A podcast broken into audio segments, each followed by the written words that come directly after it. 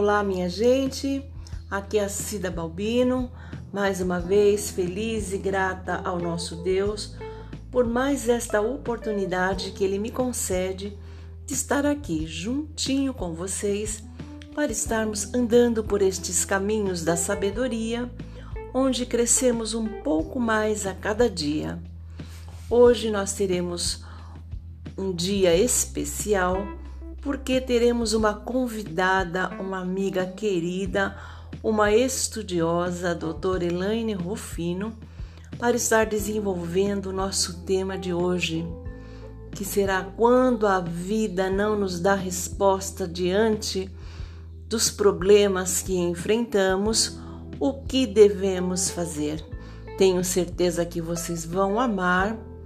Espero que vocês estejam felizes com a presença da nossa convidada e tenhamos uma caminhada maravilhosa. Vamos lá, pessoal?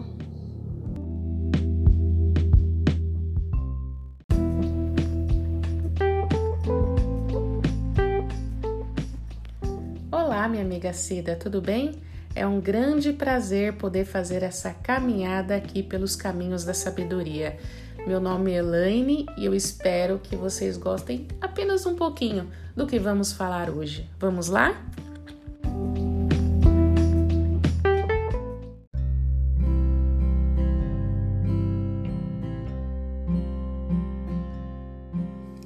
Este episódio é um patrocínio da Adele Confeitaria, trabalhando com responsabilidade e com amor transformando seu sonho em realidade. Para maiores informações, vá até o Instagram arroba Adele Confeitaria.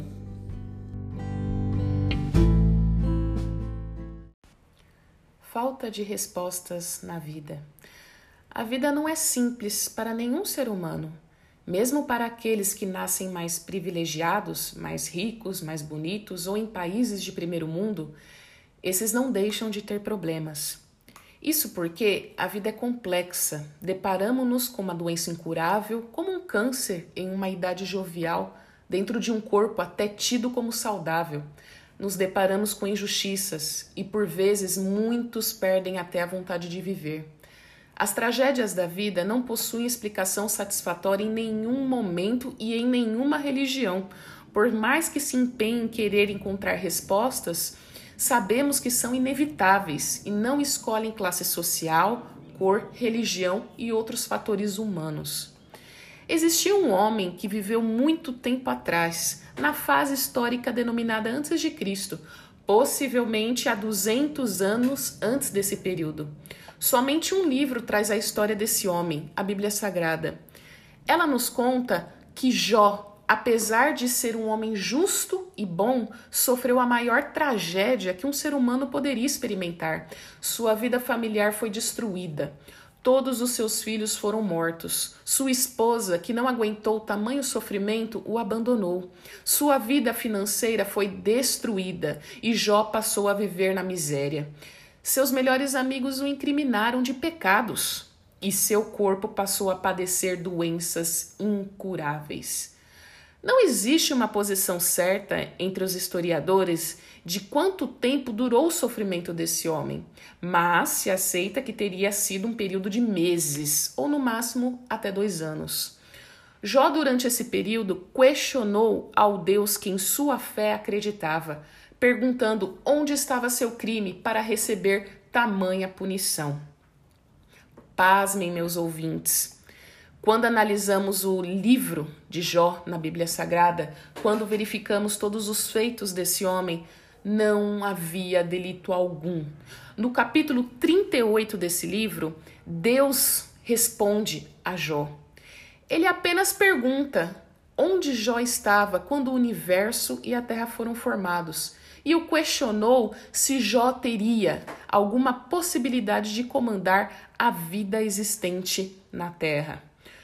Jó então concluiu que não se pode questionar a Deus, pois é impossível. A sorte desse homem foi mudada. Ele recebeu o dobro em vida, tanto financeira quanto pessoal. Porém, morreu sem saber o porquê dessa tragédia. Mas teve a certeza de que esse Deus, da qual ele tinha fé e plena consciência que comandava a sua vida, comandava todo o universo. E por uma palavra desse Deus que ele tanto confiava, a vida inteira dele mudou e mudou para melhor. Nas nossas vidas não é tão diferente quanto a desse homem Jó, porque já houve e ainda certamente haverá tragédias em nossas vidas que jamais teremos essas explicações. E necessitamos sim sobreviver a cada tragédia para que nosso propósito de vida continue. Aí você me pergunta, mas como fazer tal façanha como esse homem chamado Jó fez, que pôde sobreviver à maior tragédia que um ser humano poderia experimentar? Ora, Jó usou uma arma. Sim, uma arma chamada fé. A fé em um Deus que tudo criou. Mas quem seria esse Deus de Jó? Quem seria esse Deus que comanda o universo, que faz todas as coisas, que, colocou, que permitiu que Jó e colocou Jó nessa tragédia e o tirou e mudou a sorte dele? Quem é esse Deus? Ah, meus amigos, vamos deixar para um próximo encontro? Obrigada, minha querida amiga, por esta palavra maravilhosa. Vamos guardar no nosso coração durante toda essa semana, meditar e crescer com certeza. Eu vou ficando por aqui, desejando a todos vocês uma ótima semana. Fiquem todos com Deus e até a semana que vem, se assim o nosso Deus permitir. 早早